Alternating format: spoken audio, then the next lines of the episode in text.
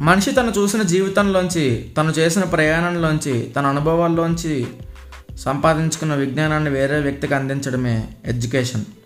దాన్ని వేరే వ్యక్తికి అందించే విధానాన్నే విద్యా విధానం అంటారు. మన భారతదేశంలో మొట్టమొదటి విద్యా విధానం వర్బల్ ఎడ్యుకేషన్ సిస్టమ్. గురువు చెప్పింది విని ధారణ చేస్తూ నేర్చుకోవడమే. ఆ విద్య స్టూడెంట్స్కి శ్లోక జ్ఞానంతో పాటు లోక జ్ఞానాన్ని కూడా అందించేది. విద్య అభ్యసించిన వ్యక్తికి జీవితంలో ఏ సమస్య వచ్చినా తట్టుకుని నిలబడే శక్తిని ఇచ్చేది వర్బల్ ఎడ్యుకేషన్ సిస్టమ్ వల్ల మనిషి ఐక్యూ ఎప్పుడూ హైగా ఉంటుంది. ఏ విషయాన్నైనా మర్చిపోతే మళ్ళీ దొరకదనే భయంతో ఎప్పుడు గుర్తుపెట్టుకుంటాడు అంత గొప్ప విద్యా వ్యవస్థ ఈరోజు గొప్ప వ్యాపారం అయిపోయింది. మనం ఎడ్యుకేషన్ అంటే నాలెడ్జ్ అని మర్చిపోయాం.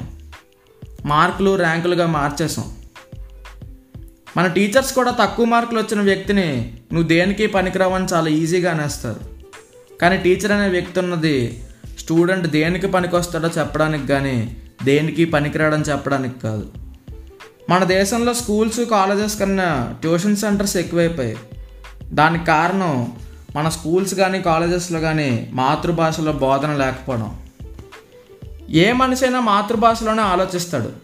మన స్కూల్స్లో ఇంగ్లీష్లో చెప్పడం వల్ల ఎయిటీ పర్సెంట్ స్టూడెంట్స్కి అసలు టీచర్ ఏం చెప్తున్నాడో అర్థం కావట్లేదు. అందుకే మాతృభాషలో చెప్పే ట్యూషన్ సెంటర్స్ బాగా ఫేమస్ అయ్యాయి. మన ఇండియన్ వింటేజ్ ఎడ్యుకేషన్ సిస్టంలో విద్యతో పాటు vocational courses law sports arts ఇలా అన్నీ ఇంక్లూడ్ చేసి చెప్పేవారు. కానీ ఇప్పుడు స్కూల్ అంటే పిల్లలకు ఒక జైల్లాగా.